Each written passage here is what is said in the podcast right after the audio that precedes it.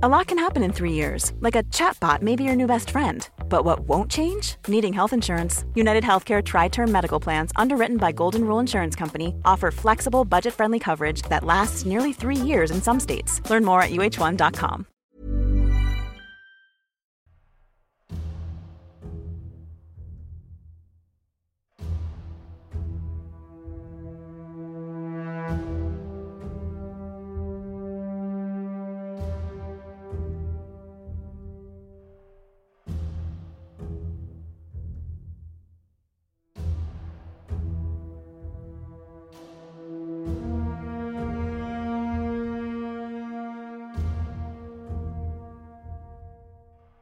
Welcome to History of Europe, Key Battle, The Siege of Kazan of 1552, Part 1 of 3.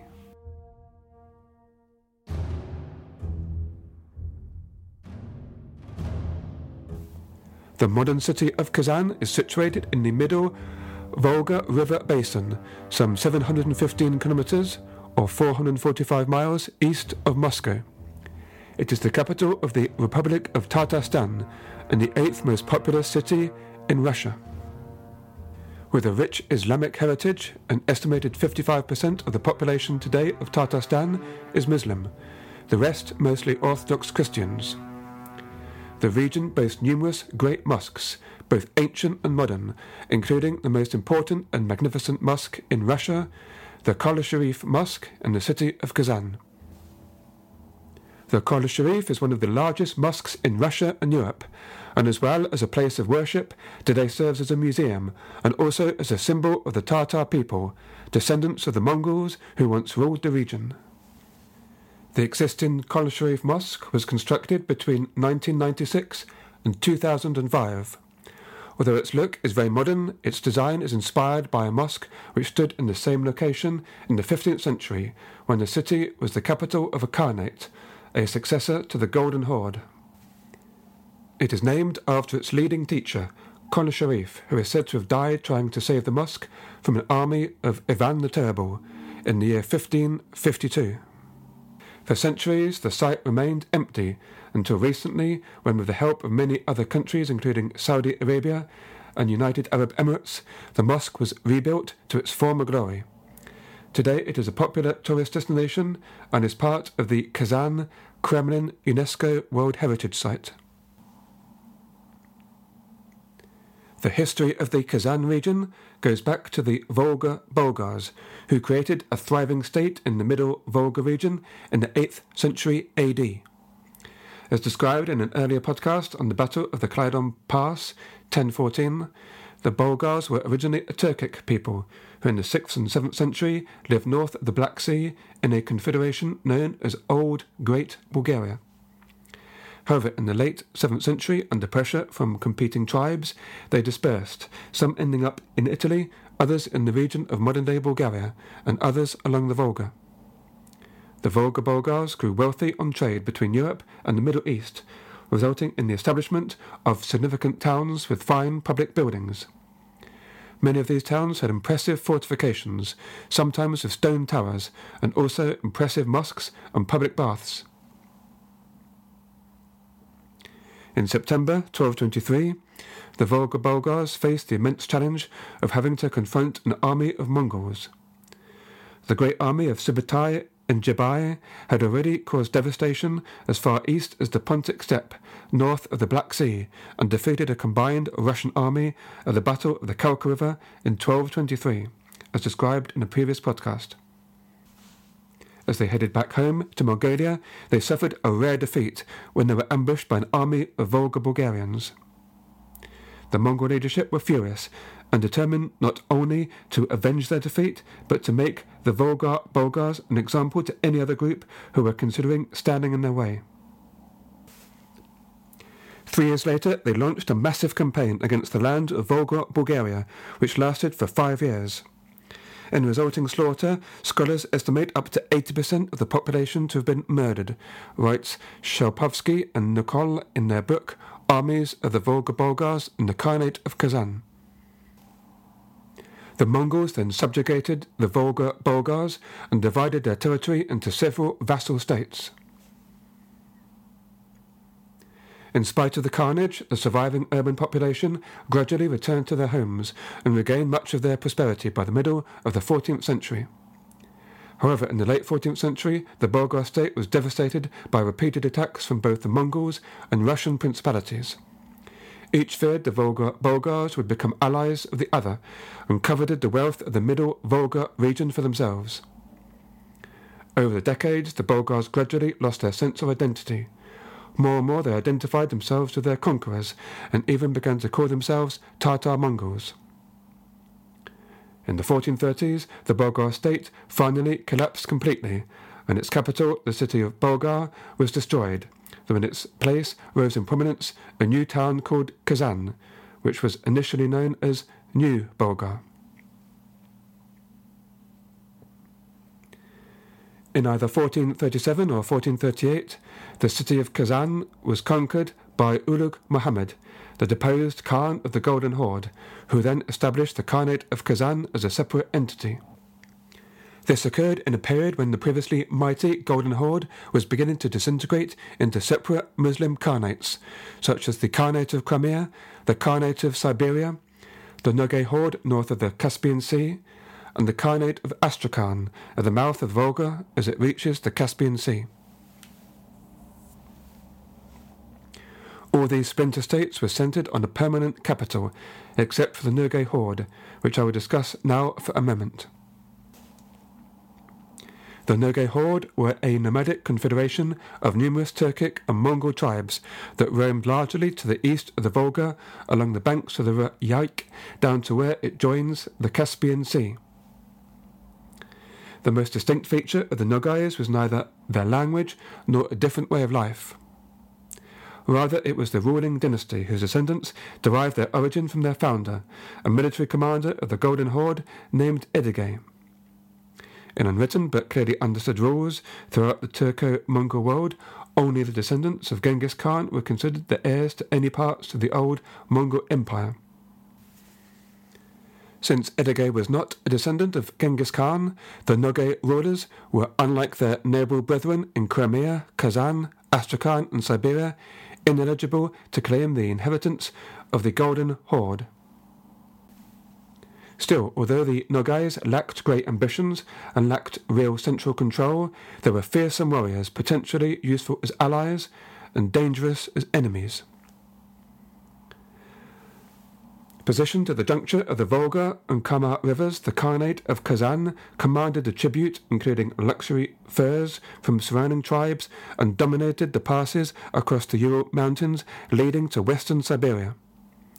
The city of Kazan became a major commercial center, whose goods from Siberia and the Caspian region were exchanged for Russian and European goods channeled through Muscovy. The new Khans of Kazan used their realm as a base from which to make regular raids into Russian territory. Their principal aim in these raids was to capture men, women, and children and sell them as slaves. In the spring of 1445, they even captured the Grand Prince of Moscow, Vasily II, and forced a huge ransom for his release. Two years later, in 1447, Ulugh Muhammad's sons, Qasim and Yaqub, were instrumental in helping Vasily II secure the throne of Moscow in a Russian civil war of succession. This demonstrates that Tatar authority and military strength continued to have decisive effects on Russian affairs during the middle of the 15th century.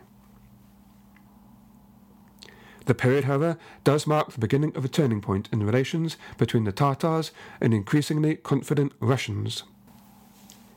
The event which reflects this change best is when, in around 1452, Grand Prince Vasily II granted Qasim, one of the sons of Ulugh Muhammad, some territory on the Oka River, which quickly evolved into a small state known as the Khanate of Qasimov, situated between the larger Khanates and Muscovy. This small Khanate effectively became a dependency of Moscow and pushed Moscow's influence eastwards. In the late 1450s and 1460s, Moscow initiated several military campaigns into territory claimed by the Kazan Khanate. Janet Martin, in her book Medieval Russia 980 to 1584, disputes the opinion sometimes put forward by some historians that Muscovy's policy towards Kazan was aimed purely at defending itself against a hostile neighbour. Rather, she writes, Moscow's primary aim was to actively subdue tribes in the region and divert tributes to their own coffers, as well as to acquire increased control over trade routes currently exploited by Kazan. Another primary motivation for Moscow to conquer Kazan, put forward by Isabel de Madariaga in her biography of Ivan IV, was quote, the deeply felt desire to be free from the humiliating vassalage that had been endured for more than 250 years, and to turn the tables on those who had once been Russians' masters. End quote. Moscow had a complex relation with the Khanates to her south and east, which were at least as important as her relations with her western neighbours. The Russians shared the same heritage of the Golden Horde and knew intimately the political systems and traditions of these steppe lands. Robert O. Crummey, in his book The Formation of Muscovy, 1304 to 1613, describes the relationship as follows.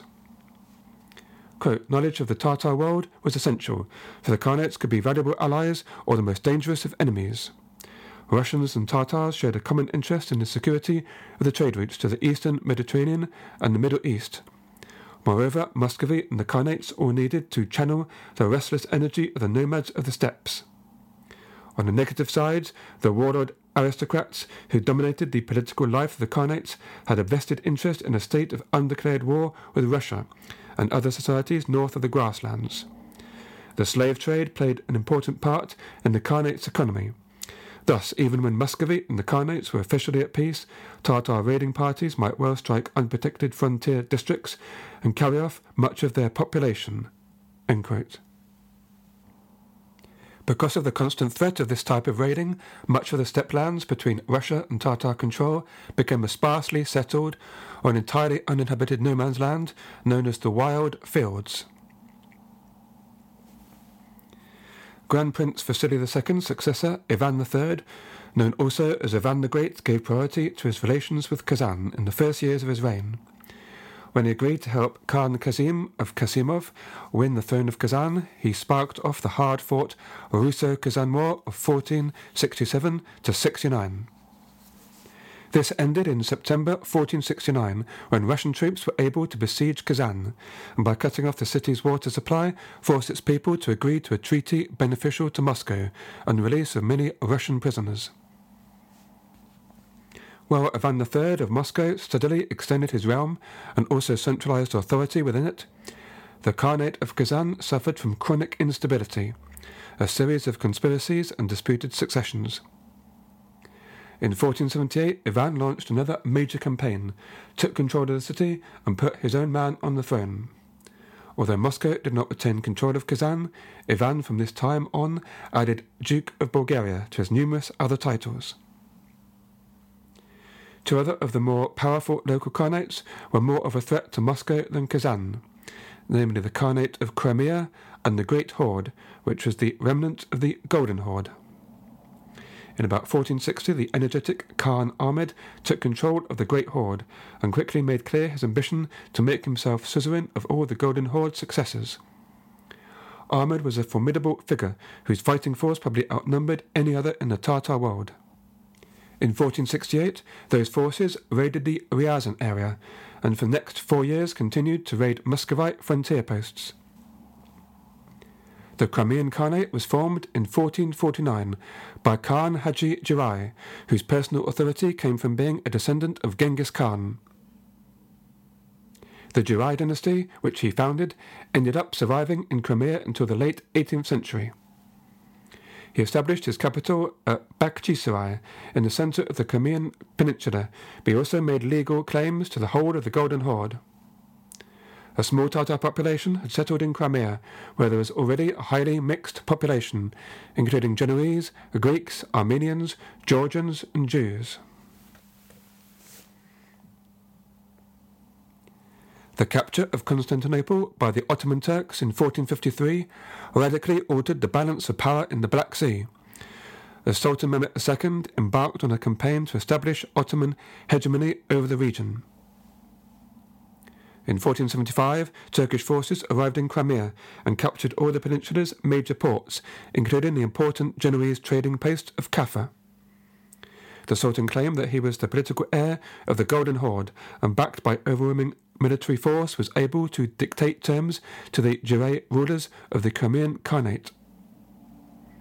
The Ottomans assumed direct control of the Black Sea coastline of Crimea, but the rest of the peninsula was left under the authority of the Crimean Khan. The Giray dynasty enjoyed a special relationship with the Ottoman sultans. Since they were direct descendants of Genghis Khan, the Ottomans used their connection with the Crimean Khanate to legitimize their claims over the Central Asian Turkic world. Therefore, in contrast to other Ottoman vassal states which were forcibly required to pay tribute and supply troops to the Sultan, the Giray dynasty were allowed special benefits. The Ottomans provided the Crimean Khans with an annual pension, rather than payment going the other way round. And also, whenever the Ottomans needed troops from the Crimea, they made a request or invitation, not an order to the Khan. Trade rapidly increased between the region north of the Black Sea and Constantinople, with the former exporting grain, meat, and salt. To help achieve this, the Crimeans placed more of their lands under cultivation. They also intensified their raids into lands of their northern neighbours, Lithuania and Muscovy, to take captives who would be employed as slaves in these enterprises. The Crimean Khanate and Moscow had one thing above all in common. They were both locked in a struggle to gain territory they claimed as historically theirs. In the case of Moscow, it was the lands of Kievan Rus, which were now under Polish Lithuanian rule. While for the Crimeans, it was a fight for the inheritance of the former Golden Horde. The two sides were in negotiation over an alliance in the 1470s, but Grand Prince Ivan III was at first unwilling to agree to break ties with Khan Ahmed of the Great Horde, Crimea's enemy. Finally, though, in 1480, Ivan agreed to close the ties with Crimea. Boosted by recent successes against the city of Novgorod, but wary of an alliance between Poland and Lithuania and the Great Horde, Ivan accepted. He did so confident that the ruler of Crimea Khan Mengli Giray, after earlier crises, was now firmly on the throne thanks to the support of the Ottomans. The main advantage of the alliance for Ivan III was that Crimean raids would be channeled away from Moscow and towards the Polish Lithuanian borders. This became particularly important in the Russo Lithuanian Wars described in an earlier podcast. The risk for Ivan was a joint military campaign by the Lithuanians and Great Horde against Moscow. Indeed, in the summer of 1480, Khan Ahmed, unhappy with irregular payments of tribute from Moscow, launched a military campaign against Ivan. Ahmed had agreed to join forces with Poland, Lithuania, but in the end his allies never turned up. They were diverted by Crimean Tatar raids on their southern border and by a conspiracy against King Casimir.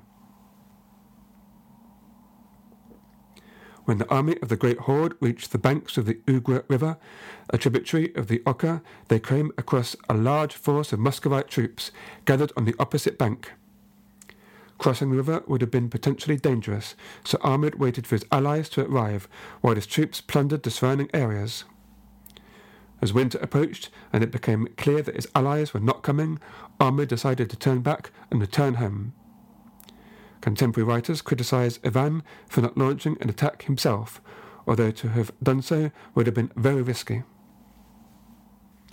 Subsequent Russian accounts, however, from the next century, claim the standoff at the Ugra River to be a pivotal event in Russian, if not world history, hailed as the moment when Ivan the Great, by standing firm against the mighty army of the Great Horde, once and for all threw off the Tartar yoke.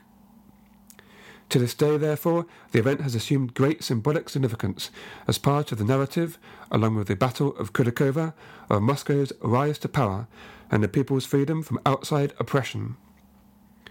Donald Ostrowski, in the Cambridge History of Russia, Volume 1, is more critical of this view.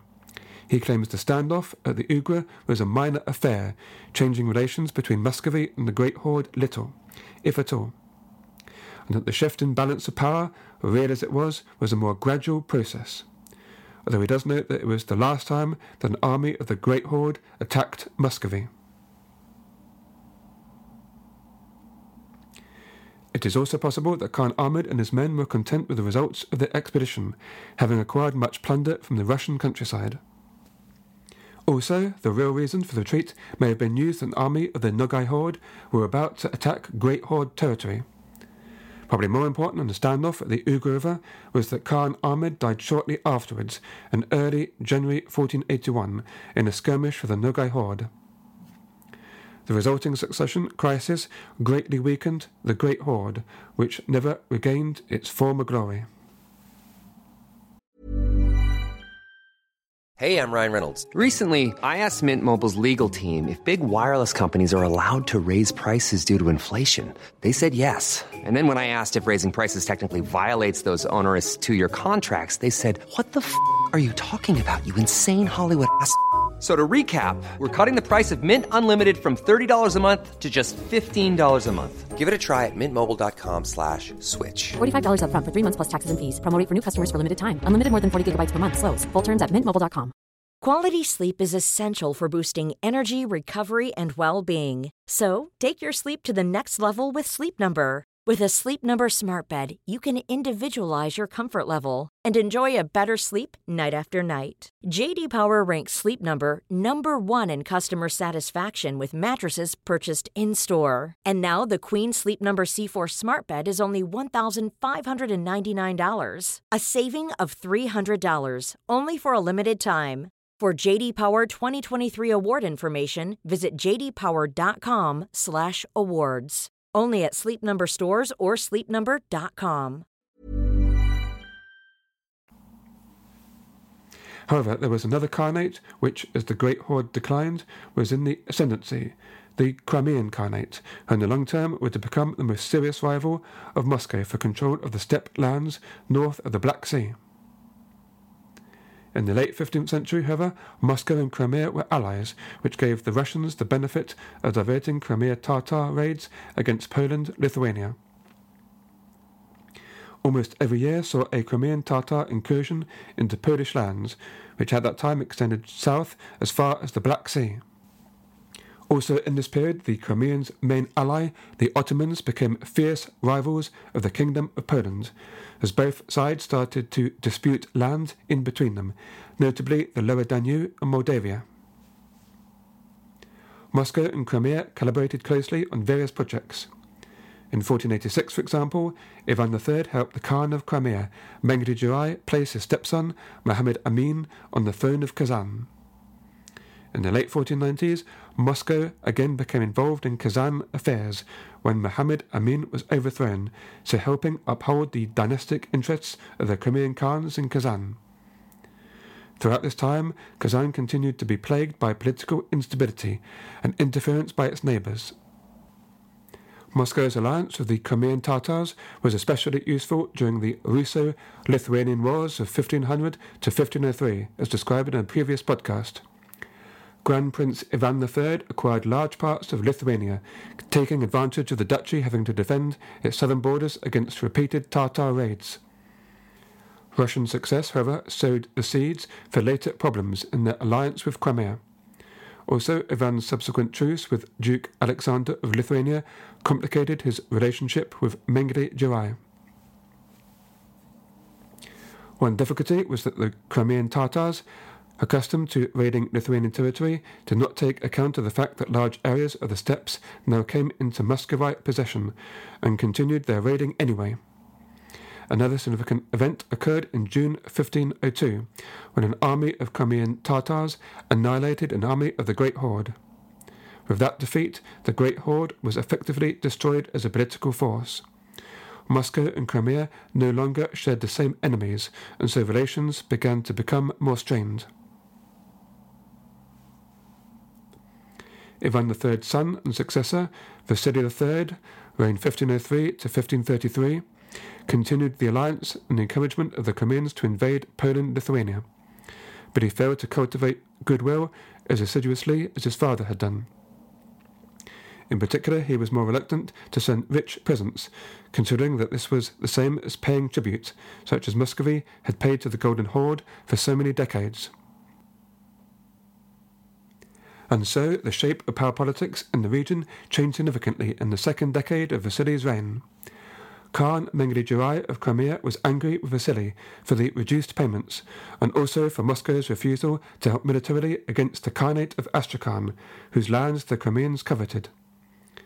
Another bone of contention was Vasily's refusal to hand over Mengli Giray's stepson, Abdul Latif, who was held prisoner in Muscovy until his mysterious death in 1517. From the Crimean point of view, they had now ceased their raids against Poland and Lithuania in return for lavish annuities and presents from the Polish king.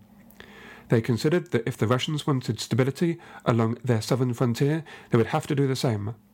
But since the military successes of Ivan III against Novgorod and Poland Lithuania, the Russians were becoming stronger and more confident. Even more so when in 1514 they seized the strategic city of Smolensk from Lithuania. Vasily claimed that Russian payments made to Crimea had been for their alliance in the war against Poland and Lithuania. Once Moscow had signed a treaty with Poland, and once Crimean raids into Poland had stopped, the Grand Prince no longer felt obliged to continue the payments. The Crimeans continued to try and persuade Vasily to help them seize control of Astrakhan, but the Grand Prince had no intention of ever doing so. Crimean Tatar relations further deteriorated as they competed for influence in Kazan. In 1518, after the death of Khan Muhammad Amin, Vasily III brought forth his own candidate to the throne, Shah Ali, and quickly orchestrated his accession.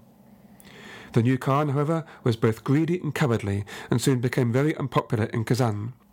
Also, as he came from a branch of the clan of Genghis Khan, who were traditionally enemies of the Giray dynasty, his accession was opposed by the Crimean Khan Muhammad Giray whereas not long before, Crimea had cooperated with Moscow and Kazan, the two sides were now rivals for control of the city.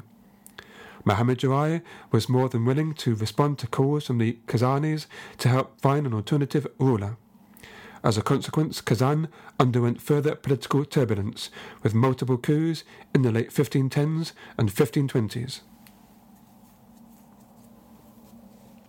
As Crimean Muscovite relations further degenerated, raiding parties from Crimea escalated their attacks on the southern frontiers of Muscovy, and the power struggle for Kazan became more intense.